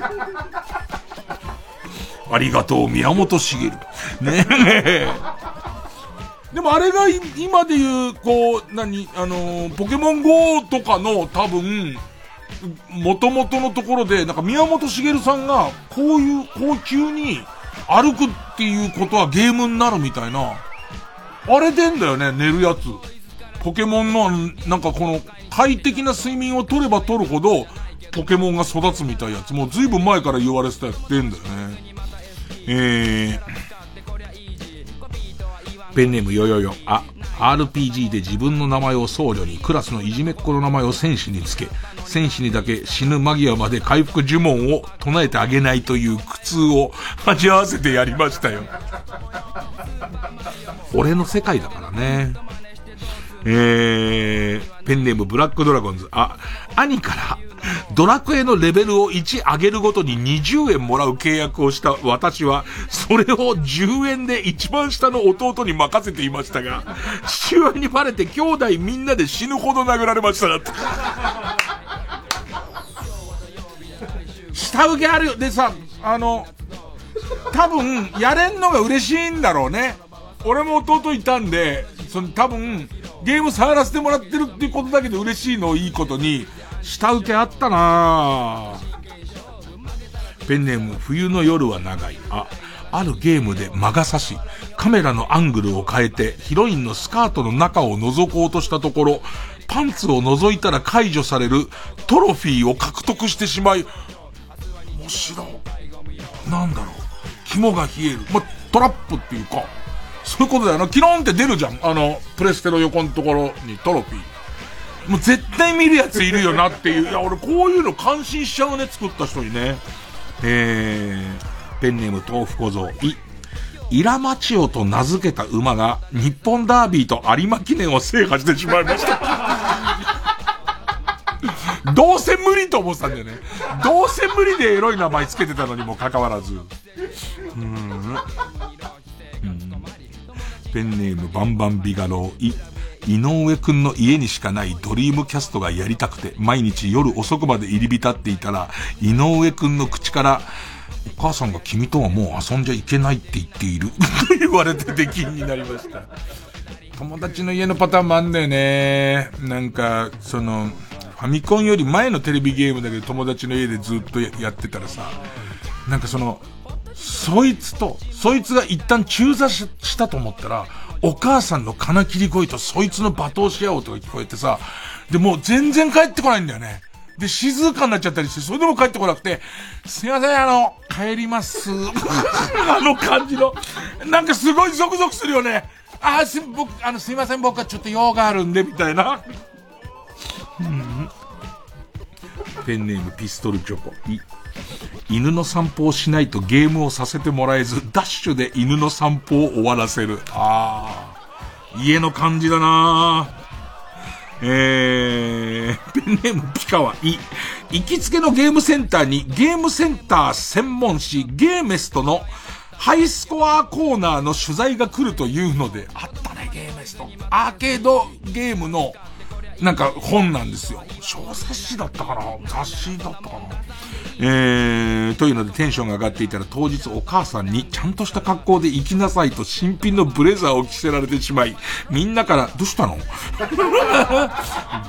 どうしたの？ね。と聞かれ恥ずかしくなって取材が来る直前に帰ってしまったので、掲載された店長と常連の集合写真に僕は写っていません。ペンネーム北あかりの目覚め、い、いつも茶の間で、いつも茶の間のテレビでバイオハザードをやっているとき、ばあちゃんの後ろのこたつで、ばあちゃんは後ろのこたつで何も言わずにそれを眺めていたけど、孫が大量のゾンビをぶち殺してんの？をばあちゃんはどう思って見てたんだろう？ばあちゃん、だから、ばあちゃんっていうのもちょっとゲームとセット感あるよね。俺の家のばあちゃんもじいちゃんも早く死んでたけど、上原くんちのじいちゃんはずっとこう、あのー、かなり弱った状態でいたね。でも、じいちゃんの上が、上にコードを通すのとか、なんとも思ってなかったね、なんかね。あの、なんかその、アンテナケーブルみたいのが多分、そいつの部屋にはなくて、他の部屋から引いてこなきゃいけないんだけど、じいちゃんがその部屋の真ん中でもうほぼ動かない状態で寝てるのを、そのギリだから、その上にケーブル通ってる感じっていう、うん。えー、うん、ペンネーム、ソフィーと双子の姉妹、い、一緒に兄弟で仲良くゼルダをプレイしていたのに、急に弟の謎解きが冴え出したと思ったら、野郎攻略本を見ていたことが発覚。殴る。殴る。うん、仲良しな感じするよな。ペンネームヒョン太郎、い、意地になって牽制球を50球連続で投げたら、友達が静かにファミコンのスイッチを切って帰宅。二度と遊びに来ませんでした。あの、牽制球は最悪、あの、フォークも、フォークボールも、なんか何球って決めたよね。なんかもうフォークが無敵になっちゃうから、牽制球は最悪だよね。牽制球50球続けたらそれ帰るわな。うん。ペンネーム、釧路ダンディ。う、うんこをしに行く間にやられると、オンラインゲームの仲間に悪いので、本気でおまるの導入を検討。俺このオンラインゲームのパーティーみたいなあんま経験がないんだけど、いいなと思うのは、それはそれなりに宇宙で戦ってるわけでしょ魔界とか宇宙で戦ってる間に、えっ、ー、と、やられそうになると、特に自分が回復役だったりすると、申し訳ないからこうなるわけでしょでもうんこしてんでしょまるで。ブリブリブリブリってやって、ケアルガじゃねえっつうの。ブリブリブリって言ってんの。ペンネーム北あかりの目覚め、う、ウィーフィットでズルをしだして、本来の目的を完全に見失う。これもわかるわ。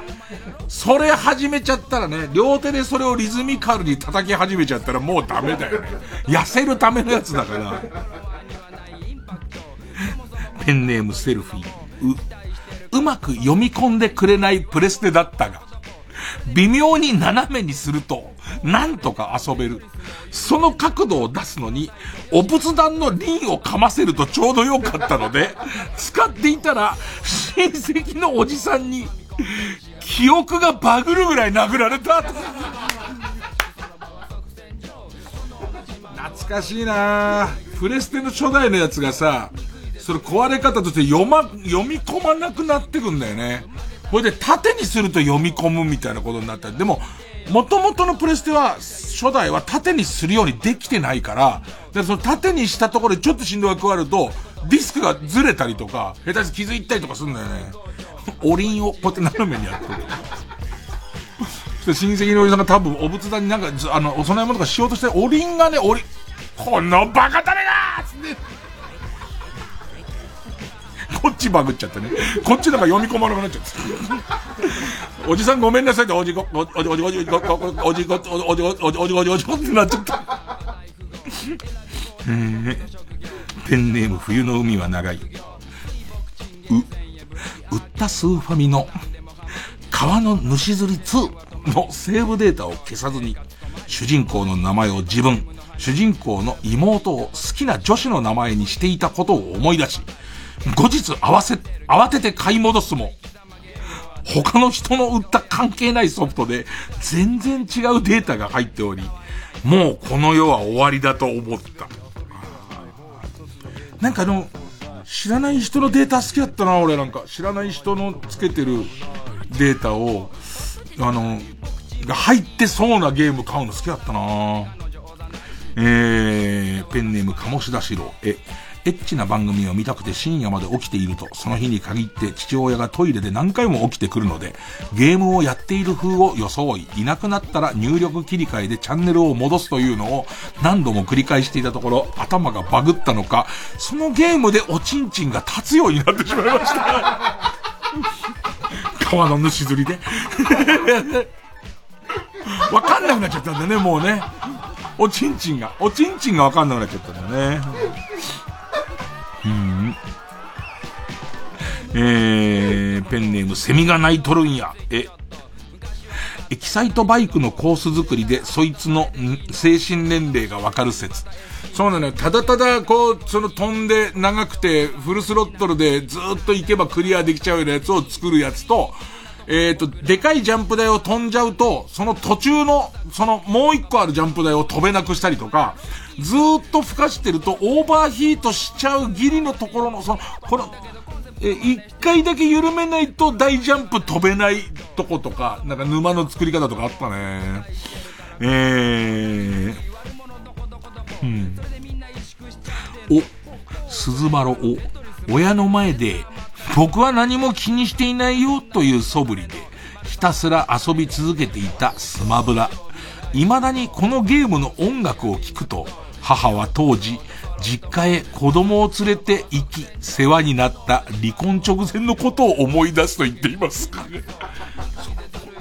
んか俺はいい話だと思うけどね、もうお父さんとの仲が修復できなくて実家行くと、子供は僕は何か感じてんだけど、全然気になってないよっつってスマブラやっちゃってっから、そうそう、スマブラを聞くたびになんか思い出すんだろうね。うちの神さんも俺がパワプロで、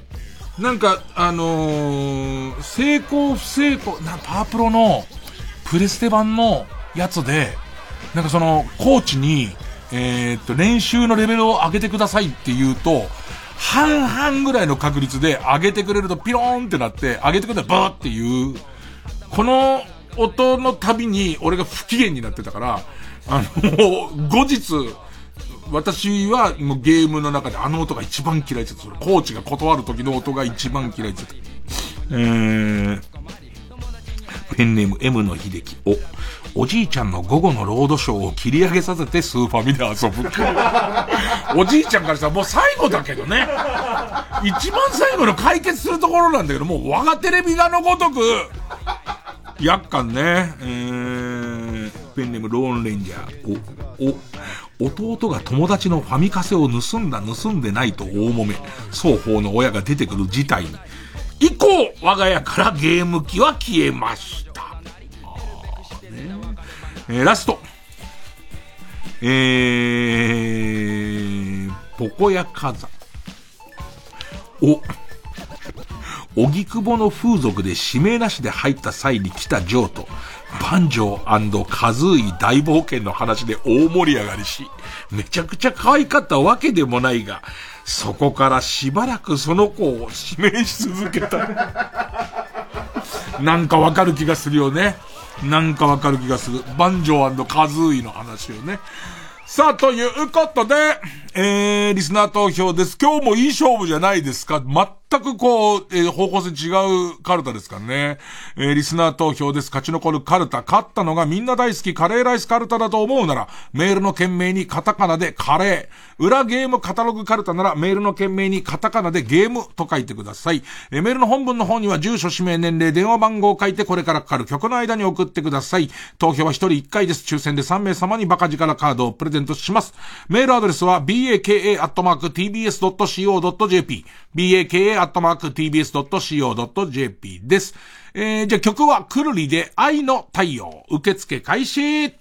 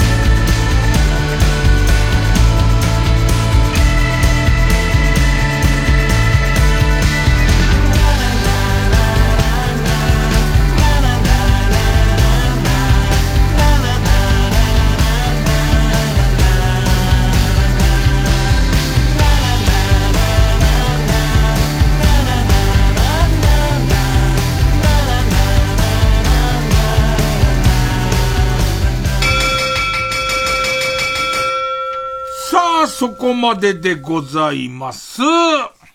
みんな大好きカレーライスカルタ387票。裏ゲームカタログカルタ359票。うわあ、そうですか。勝ったのはみんな大好きカレーライスカルタすええな。まあ、やっぱりカレーは、まあ、全く違うから何とも言えないんだけど、やっぱカレーはやっぱり、その、増田明美まで出してたからね。やっぱカレーのなんていうのか、その懐の深さだよね。ただね、やっぱゲームはなんかね、切ないの思い出すんだよね、なんかね。あのー、友達ん家で遅くまで遊んでたら、お母さんが切れて、お母さんに対して日頃おとなしい友達が、とんでもない暴言吐いてるあの感じの、やっべっていう感じの。あと、漫画目当てで行った、だからみんなでばゲーム目当てで行った友達の家で、ほんと申し訳ないです。仲良くなくて、もうその漫画だけが目当てなんだけど、お母さんが、うちの子と仲良くしてくれて本当にありがとうね、みたいな感じになっちゃって、何かこう両親にこう、触れちゃう、そんなに、ま、漫画を見に来ただけなんですけど、みたいな感じっていう。さあ、えー、ということで、えー、カレーライス一気に野行ですね。えー、そして裏ゲームカタログ本当お願いします。えー、皆さんも、いろいろ頭の扉が開いてると思いますんで、開いたやつを送ってください。あ行で続いていきます。さあ、それではこの対戦相手はこちら魔法少女イジュピーカちゃんカルタ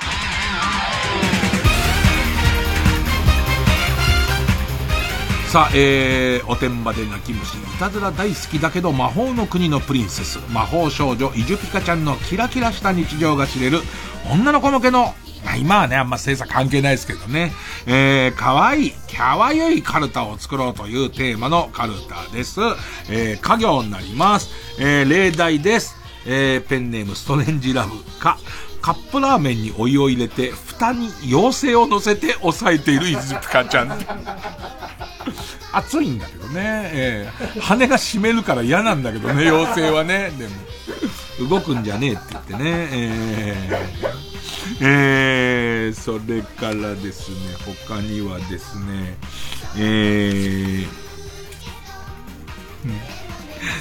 ー、何々の巻っていうのもあるんだよね。えー、ペンネームボブサップか、会計の順番になってからもたもたポイントカードを探し始める奴はぶん殴られても文句は言うなピカ。の巻。どんな巻なんだ巻がね。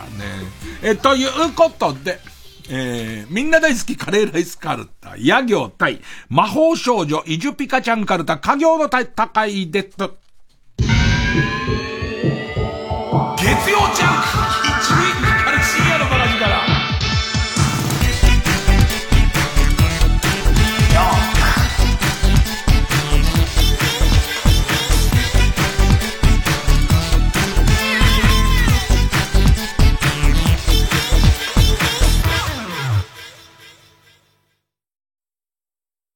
TBS アナウンサーの日々真央子です。地球温暖化や気候変動を抑えるためには、社会全体が協力して脱炭素を実現していかなければなりません。TBS では2023年度に放送センターなど主な施設のカーボンニュートラルを達成します。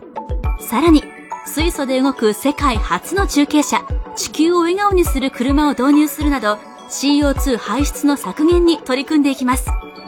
また SDGs キャンペーン地球を笑顔にするウィークなどを通じて貧困や教育、ジェンダーといった様々な社会課題について発信するとともに、その解決を若者たちとタッグを組んで目指すコミュニティ、地球を笑顔にするアクションも動き出しています。SDGs は誰一人取り残さず、安心して暮らせる地球にするための目標です。私たちと一緒に小さな一歩から始めてみませんか？詳しくは TBS サステナビリティで検索してください。繰り返しの毎日誰もがつく息と表と裏の感情に振り回されて僕も君もわからない。気づいてもいない今。本当のところは今その目の奥に。ここで白尾の愛をお聴きください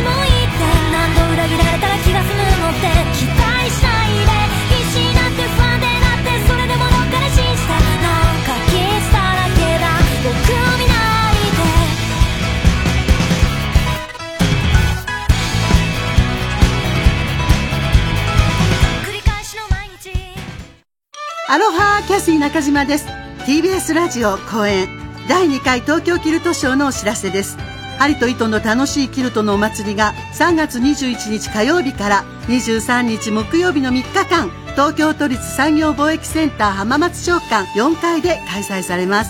キルト作家の作品がたくさん集まりますよ。他にももちろん私のキルトもありますしステージイベントや人気ショップでのお買い物も楽しめます。針と糸の楽しいキルトの祭りは3月21日から23日まで入場料など詳しくは TBS ラジオホームページのイベント情報をご覧ください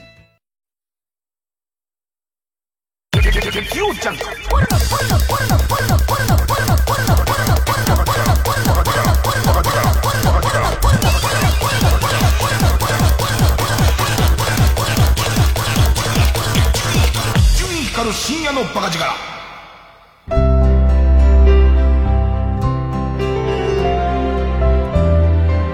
お客様感謝企画。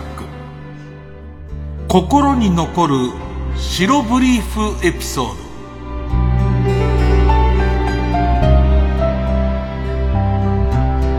えー、この企画はですねと訪れたユニクロ店内で耳にした、えー、まあ、店内のラジオですね。店内放送で流れていた、えー、お客様感謝企画、ヒートテックエピソード募集キャンペーンの受賞作品に私あの、衝撃を受けましたね。あのー、こんな言い方なんですけども、私あの、深夜のバカ力にご投稿いただいているリスナーの皆さんこそがですね、世界最高峰のえー、リスナーだと思っていたんですけれども、このジャンルだけはさすがに無理なんじゃないかな。そのゆるさ、生温かさ、毒にも薬にもならなさ。例えばあの、皆さんのね、ユニクロのホームページにま記載されていますちゃんとその優秀作品が載ってるんですけども、えー、選択して部屋干ししたはずのヒートテックが見当たらなくなりました。しばらく探していたら娘がこっそり来ていました。暖かいから欲しいと言われて娘に譲りました。私の服のサイズと同じぐらいに成長したんだなぁとちょっと嬉しくなりました。いや、うちのリスナーには書けないですね。面白くしちゃうでしょ。ね。えー、ヒートテック、通じて感じた親心。まずね、あの、俳句で入るんですよ。頼んでないのに。ね気を利かせて俳句で入るんですよね。えー、大学進学のため初めての一人暮らしをした際に両親がくれた荷物の中にヒートテックが入っていました。まだ寒さも残る時期だったので親のぬくもりを感じ、心と体が温かくなった大切な思い出です。まあまあ、皆さんも見てほしいんですけどね。ええー、で、あの、この力をみんなやっぱ鍛えていこうということで、架空のキャンペーンを考えました。それがこのありがとう白ブリーフキャンペーン。なんです。で、やっぱりね、リスナーの私がこんな言い方をしたせいで、あの、冗談じゃない、書けるぞと。えっ、ー、と、白ブリーフエピソード送っていただいてますので、えっ、ー、と、まずは、ソフィーと双子の姉妹さん。私は昔から女性に縁がなく、デリヘルを定期的に利用しているのですが、ギャル系のジョーを呼んだ時、ちょっとその白ブリーフ、パパ思い出すんですけど、と笑われたのをきっかけに意気投合し、毎回そのジョーを指名するようになりました。白ブリさん、白ブリさんと呼ばれ、人生で最高の時を過ごしましたが、今はリストラされ、ジョーを呼ぶお金もなくなってしまいました。でも、白ブリーフを見るたび、あのジョーの笑顔と最高の日々を今でも思い出すんです。ありがとう、デリヘル。間違っちゃったな、最後最後間違っちゃったな、ありがとう、白ぶりなのに。福助なり、軍勢なり、BVD だから、デリヘルに俺言っちゃったもん、これ。我慢できなくなっちゃったもんね、もう。えー、続いて、ペンネーム、江戸川で沐浴。私がお付き合いしていた人は実業家の方でした。彼のお誕生日、スーパーカーや自家用 Z を持っているような彼は、どんなものを喜んでくれるのか、何を送ろうか悩んでいた時に、かつて私の父が言っていた言葉を思い出しました。パンツは絶対ブリーフだ。それも白ブリーフが一番。父の言葉を信じて、彼に白ブリーフを送りました。最初は驚いていた彼も、履いてみて納得の表情。白ブリーフが一番だな、と言って喜んでくれました。その後訳あってお別れすることになってしまいましたが、時々彼の噂は耳にします。少し前には宇宙旅行に行ったと聞きました。もしかしたら、白ブリーフを履いて宇宙に行ったのかなと考えて、うふふって笑ってしまいました。あのね、合力だもんね、これ書いてる。なっちゃう、なっちゃうもん、そういうことになっちゃうもんね。これ合力ってことになっちゃうから、そういうとこ嘘書いちゃうと、そういうとこだよ、君。ね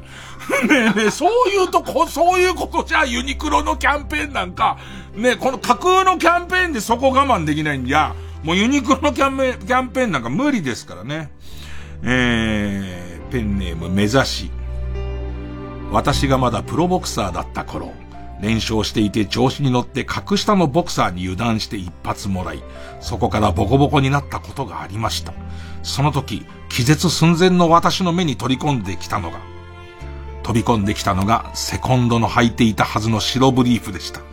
目につく場所にタオルがなかったというのが理由でしたが、それよりもブリーフの早脱ぎがセコンドの得意技だったとは。その一年はずっとセコンドの話題で持ちきりでした。セコンドと白ブリーフ。あの、あの時は僕の命を助けてくれてありがとう。嘘だからね。嘘だから、ねえー、ということで、えー、皆さんキャンペーン、架空のキャンペーンにご応募いただきましたが、全員落選です。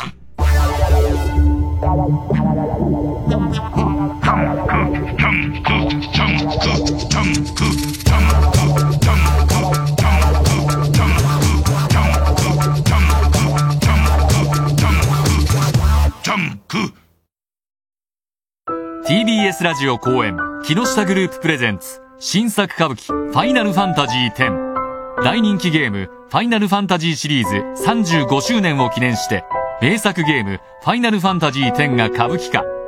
記念すべき初上演の出演者は尾上菊之助中村獅童尾上松也そして中村金之助坂東彌十郎中村家禄など豪華歌舞伎俳優が大集結。日本が生み出す究極のファンタジーがここに開幕。IHI ステージアラウンド東京にて4月12日水曜日まで絶賛上演中。劇場で待ってるっす。905FM954AM TBS ラジオ。毎週金曜夜12時からのマイナビラフターナイトでは今注目の若手芸人を紹介しています。ピカチュウの目覚まし時計がジリリリリリリリリリなん芸人とリスナーこそ東大に行けマイナビラフターナイトは毎週金曜夜12時から。TBS ラジオジャンク。この時間は小学館マルハニチロ他各社の提供でお送りしました。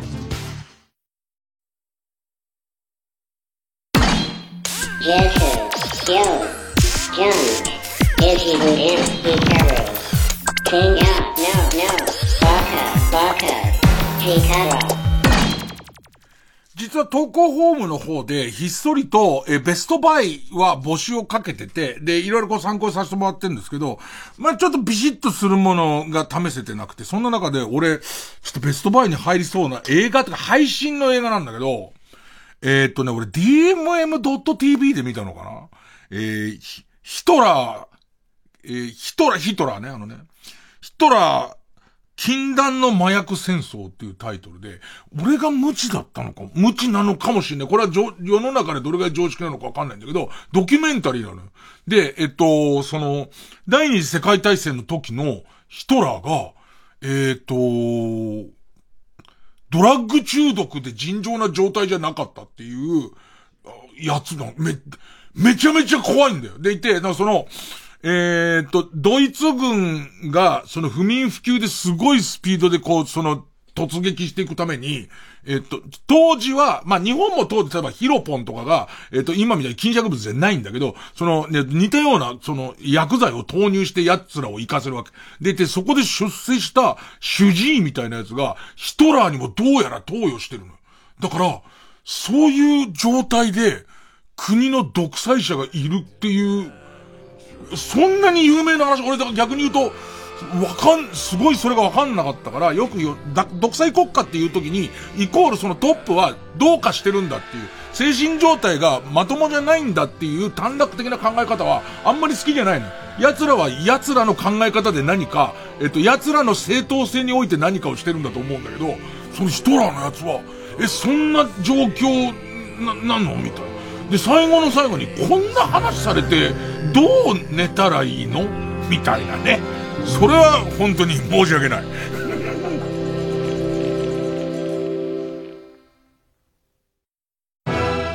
TBS ラジオ公演スロバキアフィルスペシャル。7月6日木曜日東京赤坂サントリーホールで開催。スメタナモルダウ。ドボルザークチェロ協奏曲新世界より。黄金のスラブプログラムを名門スロバキアフィルとチェリスト笹沼達樹がお届けします。チケットは各プレイガイドで販売中。詳しくはコンサートイマジンチケットセンター。03-3235-3777 03-3235-3777または TBS ラジオのホームページイベント情報まで。TBS ラジオ 90.5MHz 赤江玉緒です。玉結び院武道館10年の実り大収穫祭 DVD ただいま先行予約受付中。ぜひ見てね。3時です。